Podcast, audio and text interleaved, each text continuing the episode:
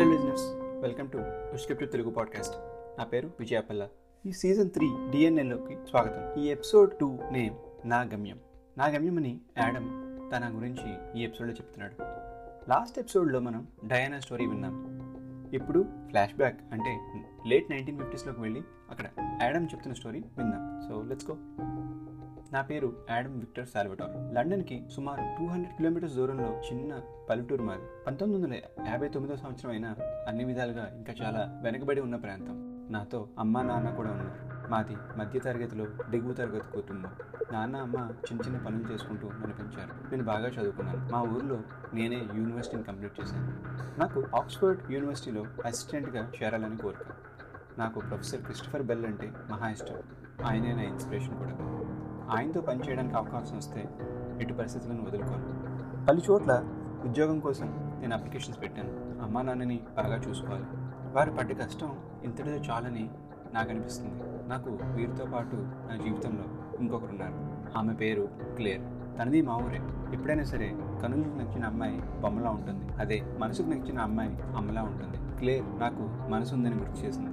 మా ఇద్దరి మధ్యన ప్రేమ ఉందని మాకు తెలుసు, కానీ ఎప్పుడు చెప్పుకోలేదు. ఎందుకంటే మాకు తెలుసు మా మధ్యన ప్రేమ ఉందని. నేను తనకి నా మంచి చెడులు చెప్పుకుంటూ ఉంటాను, అలాగే ఆమె కూడా నాతో అన్నీ షేర్ చేసుకుంటూ ఉంటుంది. నేను ఉద్యోగంలో చేరిన ఏడాదికి ఆమెని పెళ్లి చేసుకుంటానని మాటిచ్చాను. నేను ప్లాంట్ జెనెటిక్స్లో మాస్టర్స్ చేశాను. పళ్ళు కూరగాయల్లో ఉండే డిఎన్ఏని పర్యవేక్షించి పరిశోధన చేసి వాటిలో చెడుని తొలగించి మంచి పళ్ళని కూరగాయలని సాగు చేయడానికి ఉపయోగపడుతుందని నా ఆశ. నేను వాటి డిఎన్ఏ గురించి చదువుకున్నాను. వాటి మీద నేను కనుక్కున్న లక్షణాలన్నీ ఒక ప్రాజెక్ట్ చేసి పేపర్ రాసి ఆక్స్ఫర్డ్ యూనివర్సిటీలో క్రిస్టఫర్ బెల్కి పంపించాను. ఆయన కనుక నా పని మెచ్చుకుని నన్ను ఆయన దగ్గర పనికి చేరమంటే నా అంత అదృష్టవంతుడు ఉండడు. ఆయన ఒక గొప్ప ప్రొఫెసర్. కొంచెం కోపిష్టని విన్నాను, కానీ నాకేం భయం లేదు. ఎందుకంటే నాకెలాగో కోపం లేదు. నా దృష్టిలో కోపం అనేది గ్లాస్ పట్టుకుని తాను విషం తాగుతూ అవతల వారు చనిపోతారని భ్రమపడడం లాంటిది.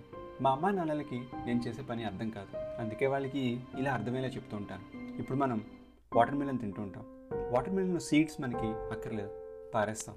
కానీ అసలు వాటర్ మిలన్ పండించేటప్పుడే ఆ సీడ్స్ లేకుండా పండించవచ్చు. అదే దాని డిఎన్ఏలోకి వెళ్ళి ఆ సీడ్స్ని రాకుండా పండించవచ్చు. సో నేను చేసే పని ఆ డిఎన్ఏ లోపలికి వెళ్ళి ఎలాగా దాన్ని రాకుండా చూసుకోవడం అనేది క్లియర్గా బాగా తెలుసు నేను చేసే పని. ఎప్పటికైనా గొప్ప సైంటిస్ట్ అవుతానని తన నమ్మకం. క్లేర్ తండ్రికి మా ప్రేమంటే ఇష్టం లేదు. డబ్బుందని పొగరో లేక నాకు ఉద్యోగం లేదని చిన్నచూపు, ఏదేమైనా అతనికి నేనంటే ఇష్టం లేదని మాత్రం నాకు తెలుసు. లేనివాడు నోటితో మాట్లాడతాడు, ఉన్నోడు నోట్లతో మాట్లాడతాడు. నాకు ఉద్యోగం రాగానే ఆయన భాషలోనే మాట్లాడతాను. క్లేర్ ఒక చిన్న ఆసుపత్రిలో నర్సుగా చేస్తాను. ఏవో చిన్న చిన్న రోజువారీ పనులు చేసుకుంటూ నేను కూడా అప్లికేషన్ పంపి వాటి ఆన్సర్స్ కోసం వెయిట్ చూస్తున్న రోజులు అవి. ఊళ్ళో చిన్న బడిలో పిల్లలకి ఫిజిక్స్ చెప్తూ ఉంటాను. నేను ఒకరోజు పని ముగించుకుని ఇంటికి చేరుకునేసరికి ఇంటి ముందు ఎప్పుడూ లేనంతమంది జనం ఉన్నారు. ఏం జరిగిందో అని కంగారు పడుతూ ఇంట్లోకి వెళ్ళాను. అప్పుడు రైట్ సైడ్లో అమ్మ కూర్చుని ఏడుస్తోంది, లెఫ్ట్ సైడ్లో నాన్న బెడ్ మీద పడుకుని ఉన్నారు. నాన్నగారి కాలుకి పెద్ద కట్టు వేశారు. ఏం జరిగిందని అడిగితే కన్స్ట్రక్షన్ జరుగుతున్న భవనంలో పనిచేస్తుండగా గాయానికి గురైనట్టు చెప్పారు. మాకు ఇన్సూరెన్స్ కూడా అంత గొప్పదేమీ కాదు, అందుకే ఆసుపత్రి వారు ఒక కట్టు కట్టి పంపించారు. ఇంకా ఆయన పనిలోకి వెళ్ళలేరు. అమ్మ కూడా ఆయనను చూసుకోవాలి. నాకు వచ్చేదాని మీద ఇంకా ముందుకు నడిపించాను. మరుసటి రోజు ఉదయాన్నే పోస్ట్ మ్యాన్ ఒక లెటర్ తీసుకొచ్చాడు. నేను ఎప్పటి నుండో వెయిట్ చేస్తున్న బెల్ దగ్గర నుండి లేఖ వచ్చింది. ఆయన దగ్గర నుంచి లేఖ వచ్చింది ఆనందపడాలో, ఇటువంటి సమయంలో వచ్చిందని బాధపడాలో నాకు అర్థం కాలేదు. నాకు ముఖం మీద చిరునవ్వు లేదు, అలానే గుండెలో బాధ కూడా లేదు. ఆ లెటర్లో ఆయనకి నా సేవలు అవసరం లేదని చెప్పినా పెద్దగా బాధపడను, ఎందుకంటే నా పరిస్థితి అలాంటిది. ఇప్పుడు ఒక సమస్య నుండి మరో సమస్యకి ప్రయాణమే మనిషి జీవితం. అలాగే అరుగు మీద కూర్చుని ఏం చేయాలో ఆలోచిస్తూ ఉండిపోయాను. సాయంత్రం వచ్చింది. బెల్లగారి దగ్గర పని కోసం చాలామంది జీవితాంతం ఎదురు చూస్తుంటారు. నేనెంతో ఇష్టపడి చేసిన ప్రాజెక్ట్ ఆయనకి పంపి ఆయన మెచ్చుకుని నన్ను రమ్మని పిలిచాక వెళ్ళకపోతే ఈ జీవితానికి అర్థం లేదు. నేను వెళ్ళాలని నిశ్చయించుకున్నా. మరి అమ్మ నాన్న సంగతి ఏం చేయాలనే ఆలోచన మధ్యలో బెల్లం చుట్టూ ఎగిలా తిరుగుతోంది. అమ్మ నాన్న నన్ను వెళ్ళమని చెప్తారు, కానీ నా బాధంతా వాళ్ళు ఎలా రోజువారీ పనులు చేసుకుంటారని. ఇలా ఆలోచిస్తూనే ఉండిపోయాను సాయంత్రం అంతా. బెల్ గారి లేఖలో నా జీతం గురించి ఏమీ చెప్పలేదు. జీతం ఇవ్వకపోతే అక్కడ నాకు ఇక్కడ వీళ్ళకి చాలా కష్టం అవుతుంది. పోనీ జీతం గురించి అడుగుతూ ఇంకో లేఖ రాస్తే మొదటికే నష్టం జరుగుతుందని భావించి అక్కడికి వెళ్ళాక పరిస్థితులు బట్టి నడుచుకుందామని తొలి అడుగు ముందుకు వేసి అమ్మ నాన్నలకి విషయం చెప్పి ఒప్పించాల్సి వచ్చింది. అమ్మకి ఇలాంటి పరిస్థితుల్లో నేను వెళ్ళడం ఇష్టం లేదు. అయినా సరే భారీ అవసరాల కోసం కొడుకు కన్న కలలు కోరుకున్న జీవితాన్ని వద్దనే హక్కు ఆమెకు లేదని మనస్ఫూర్తిగా నన్ను దీవించింది. ఈ విషయం ఎలాగైనా క్లేర్కి చెప్పాలని క్లేర్ దగ్గరికి వెళ్ళాను. క్లేర్కి తన ఉద్యోగం గురించి చెప్పడానికి వారి ఇంటికి వెళ్ళగానే అక్కడ ఆమె తండ్రిని చూసి గర్వంగా, మిస్టర్ కార్క్, నాకు ఉద్యోగం వచ్చింది. ఆక్స్ఫర్డ్ యూనివర్సిటీలో ప్రొఫెసర్గా బెల్గేర్ ల్యాబ్లో జాయిన్ అవ్వమని చెప్పారు. నేను ఏడాదిలో వచ్చి క్లేర్ని నాతో తీసుకుని వెళ్తాను. ఈ విషయం నేను స్వయంగా క్లేర్కి చెప్పాలి, ఆమెని ఒకసారి పిలవగలరా అని చాలా మర్యాదగా అడిగాను. కానీ ఆయన, నీకు ఉద్యోగం వచ్చినా రాకపోయినా రా నీ మీద ఏర్పడిన భావనలో ఎటువంటి మార్పు జరగదు. నా కూతురికి తల్లి లేకపోయినా ఎటువంటి లోటు లేకుండా చూసుకున్నాను. నీ పరిస్థితులు నాకు నచ్చలేదు, దానికి నిన్ను నిందించలేదు. ప్రేమకి ఇద్దరుంటే చాలు, కానీ పెళ్లి తర్వాత ఇద్దరు నలుగురు అయ్యే అవకాశాలు ఉన్నాయి. బాధ్యతలు రెట్టింపు అవుతాయి. ఆమెకి నీ వల్ల హాని బాధ కలిగిన రోజు అదే నీ చివరి రోజు అని గుర్తుపెట్టుకో అని నన్ను హెచ్చరించారు. కూర్చుని నుండి లేచి లోపలికి వెళ్ళి క్లేర్ని పిలిచారు. నేను ప్రేమించిన అమ్మాయిని బాగా చూసుకోవాలి, అమ్మా నాన్నకి దారి చూపాలి, త్వరగా అన్ని మంచి పనులు జరగాలి. కారు చెప్పిందంతా నిజమనిపించింది. నాకే కనుక కూతురుండుంటే నాలాంటి పరిస్థితుల్లో ఉన్నవాడిని ప్రేమిస్తే నేను ఇష్టపడేవాడిని కాదు. ఆయన అన్న మాటలు తప్పుగా అనిపించలేదు. ఇంతలో క్లేర్ కూడా వచ్చింది. హే విక్టర్, ఎంతసేపు అయింది వచ్చి? నానేదని అన్నారా? అలా డల్గా పెట్టేవేంటి ఫేస్? అబ్బే అదేం లేదు, అసిస్టెంట్ ప్రొఫెసర్గా బెల్గర్ దగ్గర ఉద్యోగం వచ్చింది. నేను వెంటనే బయలుదేరాను. నాకు తెలుసు మనకు కొన్నాళ్ళు ఇలాంటి కష్టాలు తప్పవని. నేను తరచూ వచ్చి కలవడానికి ప్రయత్నం చేస్తాను. క్లేర్కి కూడా ఆనందించాలో బాధపడాలో అర్థం కాలేదు. ఆమె కనులు అబద్ధం ఆడలేకపోయే కానీ మాటల్లో ఆనందం కలిగించింది. ఏమీ పర్వాలేదు, వెళ్ళి నీ కళను నెరవేర్చుకో. నువ్వు ఎంత గొప్ప సైంటిస్ట్ అవుతావో నాకు తెలుసు. ఇక్కడ పరిస్థితుల గురించి పెద్దగా పట్టించుకోకు. నేను కూడా తరచూ వచ్చి నేను కలుస్తూ ఉంటాను అని చెబుతూ నా చేతులను పట్టుకుని తన దగ్గర తీసుకుని కౌలించుకుని ఏడుస్తూ కళ్ళను తుడుచుకుంది. ఆయన డబ్బు మనిషి అనుకుని తప్పు చేశాను. నా దగ్గర డబ్బు లేదని కాదు, ఆయన గారాభంగా పెంచుకుని కూతురు కష్టాలు పడకూడదని ఆశించారు. క్లేర్ని హత్తుకుని ఉన్నంతసేపు నేను ఎందుకు ఇదంతా ఆలోచిస్తున్నానో నాకైతే అర్థం కాలేదు. క్లేర్ నుదుటి మీద ముద్దు పెట్టి అక్కడి నుండి నేను ఇంటికి బయలుదేరాను. మరుసటి రోజు తెల్లవారుజామున సర్దుకున్న సంచి పుస్తకాలు పట్టుకుని ప్రయాణానికి సర్వం సిద్ధం చేశాను. ఇంతలో అమ్మ ఇంకో సంచి ఇచ్చింది. అందులో కోటు, ప్యాంటు, టై అన్నీ ఉన్నాయి. ఇది చూసి, అమ్మా ఇవన్నీ అలా డబ్బు ఎక్కడి నుంచి వచ్చింది? చాలా ఎక్కువ డబ్బు కదమ్మా ఇదంతా, ఎందుకు ఇప్పుడు ఇదే అని అడిగాను. అప్పుడు అమ్మ, నీ కోసం అని నేనే డబ్బు దాచి కుట్టించాను, నీకు సరిపోతుంది. అక్కడంతా పెద్ద పెద్ద వాళ్ళు ఉంటారు కదా, అందుకే నేను నీకు ఇచ్చే ఈ చిన్ని కానుక అనుకో అని చెప్పి అమ్మ ముఖం వెలిగిపోయింది. అమ్మని అలా ఆనందంగా చూశాక నా కళ్ళల్లో వీరిని వదిలి వెళ్తున్నా అన్న బాధ ఎక్కువగా కనిపిస్తుంది. పట్టుకున్న సామాను కన్నా గుండె బరువుగా ఉంది. పీల్చి వదిలే ఊపిరి కన్నా బయటికి వేస్తున్న అడుగు నెమ్మదయింది. అమ్మా నాన్న క్లేర్కి దూరంగాను జీవితం భారంగాను అనిపిస్తున్న క్షణం అది. ఇవన్నీ కూడా నాలో నేను అనుభవిస్తున్న భావోద్వేగాలు మాత్రమే. మొత్తానికి బస్సు ఎక్కి బయలుదేరాను.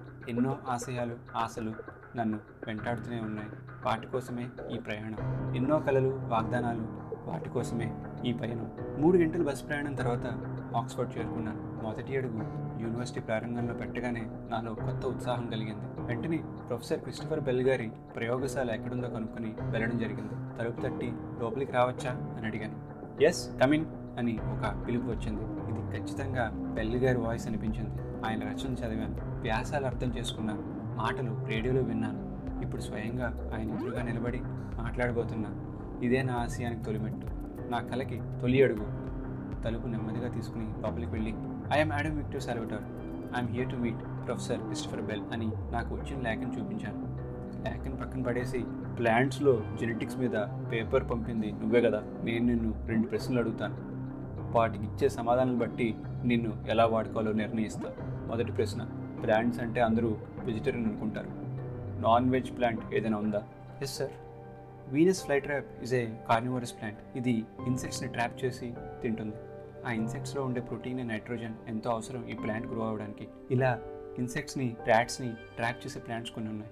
రెండవది, నువ్వు పంపిన ప్రాజెక్ట్లో నీకు ఎవరైనా హెల్ప్ చేశారా? నువ్వు లెటర్లో నువ్వు ఒక్కడవే చేసావని చెప్పావు, కానీ నీ ఎక్స్పెరిమెంట్లో నువ్వు చేసిన విధానంలో నీకు ఇంకో హ్యాండ్ అవసరం. కరెక్ట్గా సొమాటిక్ మ్యూటేషన్ అప్పుడు నువ్వు ఒక్కడవే చేయలేవా ఎక్స్పెరిమెంట్? ఎస్ సార్, యాక్చువల్లీ అప్పుడు నా గర్ల్ ఫ్రెండ్ని వచ్చి కొంచెం హెల్ప్ చేయమని, అది just to handle the equipment అని చెప్పాను. ఇంకా చాలు, జేమ్స్ నీకేమైనా ప్రశ్నలు ఉన్నాయా అని అడుగుతూనే ఏవో కాగితాలు సరి చేసుకుంటున్నారు. ఆ గదిలో ఇంకో వ్యక్తి ఉన్నారని అప్పటిదాకా నాకు తెలియలేదు. నా దృష్టంతా బెల్ గారి మీదనే ఉంది. జేమ్స్ని పరిచయం చేశారు. అప్పుడు జేమ్స్, హాయ్ యాడమ్, మోసం, అబద్ధం, ఈ రెండిట్లో దేన్ని నువ్వు సహించగలవు? మోసం ఒక బంధాన్ని నాశనం చేస్తుంది, అబద్ధం ఒక జీవితాన్ని మార్చేస్తుంది. రెండిట్లో ఏది జరిగినా ఆ సమయంలో మనకి తగిన ధైర్యం ఆ దేవుడు ఇవ్వాలని కోరుకుంటాను. బెల్లిగారు నవ్వి, సరే నువ్వు నాతో పనిచేస్తావు, మనం చేయబోయే ప్రయోగాలు ఈ ప్రపంచానికి ఎంతో మేలు చేస్తాయి. నువ్వు వారానికి ఆరు గంటలు బాటనీ క్లాసెస్ మీద చెప్పాలి, నీకు నెలకి కొంత డబ్బు వచ్చే అవకాశం ఉంది. నేను కూడా బోర్డు మెంబర్స్తో మాట్లాడి మనం చేసే పనికి ఇంకా ఎక్కువ ఫండ్స్ సమకూర్చమని చెప్తా. సెలవులు, ఆటలు, సరదాలు, పెళ్ళిళ్ళు, ప్రేమలు అన్నీ పక్కన పెట్టి మనం దీని మీద పనిచేయాలి. నీకు ఎటువంటి అభ్యంతరం ఉన్నా అదిగో బయటికి దారి, వెంటనే వెళ్ళిపోవచ్చు. ఇంతలో దూరంగా ఉన్న చర్చి నుండి గంటలు వినిపించాయి. మొదటి రోజు, పైగా పని కూడా మొదలు పెడుతున్నా కాబట్టి దండం పెట్టుకుంటుంటే ప్రార్థిస్తే దేవుడు మనల్ని ఇష్టపడతాడు అని చెప్పగానే నేను ఆనందంగా అవును సార్ అనే లోపున ఆయన, పని చేస్తే దేవుడు మనల్ని గౌరవిస్తాడు. నాకు బెల్లిగారు చాలా బాగా నచ్చారు. నాకు సమ్మతమే అని చెప్పి జేమ్స్తో నా నివాస స్థలం గురించి చర్చించాను. ఈరోజు వారితో పరిచయం పెంచుకుని మేము చేస్తున్న పని గురించి తెలుసుకున్నాను. జేమ్స్ ఆరు నెలల కిందటే పనిలో చేరాడు. మేము చేయబోయే పని గురించి బెల్ వివరించి చెప్పారు. నాకు తట్టిన ఆలోచనని, అనుకున్న ఉద్దేశాన్ని సూటిగా చెప్పడం జరిగింది. జేమ్స్ తెలివైన వాడే కానీ పనిలో అంత చురుగ్గా లేడని చెప్పాలి. రాత్రి పది అవ్వచ్చింది, ఇంకా మేము ల్యాబ్లోనే ఉన్నాం. వారిని చూస్తే ఇది సర్వసాధారణం అనిపించింది. నాకు ఇదంతా చాలా బాగా నచ్చింది. ఇలాంటి చోటికే నేను చెందాలి. ఎలాంటి పరిస్థితుల్లో కూడా నేను బెల్లిగారి కోపం తెప్పించకూడదు. ఆ రాత్రి జేమ్స్ నాకు ఉండబోయే గది చూపించాడు. మరుసటి రోజు ఉదయాన్నే లేచి తయారయ్యి పనిలోకి వెళ్ళాను. ఏదో పని ఉందని జేమ్స్ తెల్లవారుజామున వెళ్ళిపోయాడు. నేను వెళ్ళేసరికి జేమ్స్ పనిలో ఉన్నాడు. నేను కూడా పనిలో పడిపోయా. మేము కూరగాయల విత్తనముల మీద పరిశోధన చేస్తున్నాం. మేము చేసే పని వల్ల బెల్లిగారికి నోబుల్ వచ్చే అవకాశం ఉంది. అతి తక్కువ సమయంలో మొక్కలు, పూలు, పళ్ళు, కూరగాయలు ఎలా పండించాలనే అంశం మీద మేము చేస్తున్న ఎక్స్పెరిమెంట్స్.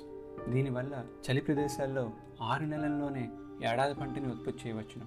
అందుకే మేము విత్తనం యొక్క డిఎన్ఏని మార్పు చేసి పరీక్ష చేయాలి. ఇది ఇలా ఉండగా జేమ్స్ సడన్గా ఏదో గుర్తొచ్చినట్టు నా దగ్గరికి వచ్చి, నువ్వు వచ్చి ఒకరోజు కూడా పూర్తి కాలేదు, అప్పుడే నీకు టెలిగ్రామ్ వచ్చింది, అది కూడా బెల్లిగారి అడ్రస్కి వచ్చింది అని కొంచెం ఆశ్చర్యంగా చెప్పాడు. అమ్మా నాన్న క్లేర్కి మాత్రమే ఇచ్చాను బెల్లిగారి అడ్రస్. ఏదైనా అత్యవసర పరిస్థితుల్లోనే చేయమని చెప్పాను, కానీ అప్పుడే ఎందుకు పంపినట్టు? నవ్వుతూనే నేను జేమ్స్ నుండి ల్యాక్ తీసుకుని లోపల ఏదో తెలియని భయంతో ఆ ల్యాక్ని ఓపెన్ చేశాను. జేమ్స్ చెప్పింది వెంటనే ల్యాక్ని చదివాను. ల్యాక్ పంపింది క్లేర్. క్లేర్ తండ్రి కార్క్ గుండెపోటుతో మరణించారని క్లేర్ పంపిన ల్యాక్ ఇది. ఆయన నాతో మాట్లాడిన మాటలు నాకు మరలా మరలా వినిపిస్తున్నాయి. ఇంతలో బెల్ రావడం గమనించాను. చర్చి గంటలు మరలా మోగాయి. నేను చర్చి వైపు తిరిగినట్టు తిరిగి వాలుగా బెల్ గారి వైపు చూశాను. ఆయన నిన్న చెప్పిన మాటలు గుర్తుకు వచ్చాయి. ఆయన కూడా నిన్నే చూస్తున్నట్టు అనిపించింది. నేను వెంటనే పని మొదలు పెట్టడానికి సిద్ధమయ్యాను. టెలిగ్రామ్ జాగ్రత్తగా నా బ్యాగ్లో పెట్టుకున్నాను.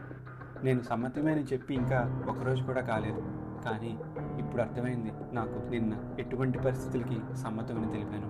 సో అదండి season three episode two Adam story విన్నాం. ఇప్పుడు ఎపిసోడ్ త్రీలో మళ్ళీ మనం డయానా స్టోరీ వింటాం. మీకు ఇదంతా నచ్చుతుందని ఆశిస్తున్నాను. మీ కమెంట్స్ కానీ, కాంప్లిమెంట్స్ కానీ నాకు ఇన్స్టా ఆర్ ట్విట్టర్లో మీరు పోస్ట్ చేయవచ్చును. అలానే నా ఈమెయిల్ గప్చు పాడ్కాస్ట్ అట్ జీమెయిల్ డాట్ కామ్కి ఈమెయిల్ చేయవచ్చును. మళ్ళీ మనం నెక్స్ట్ ఎపిసోడ్తో కలుద్దాం. అప్పటి వరకు గప్చు.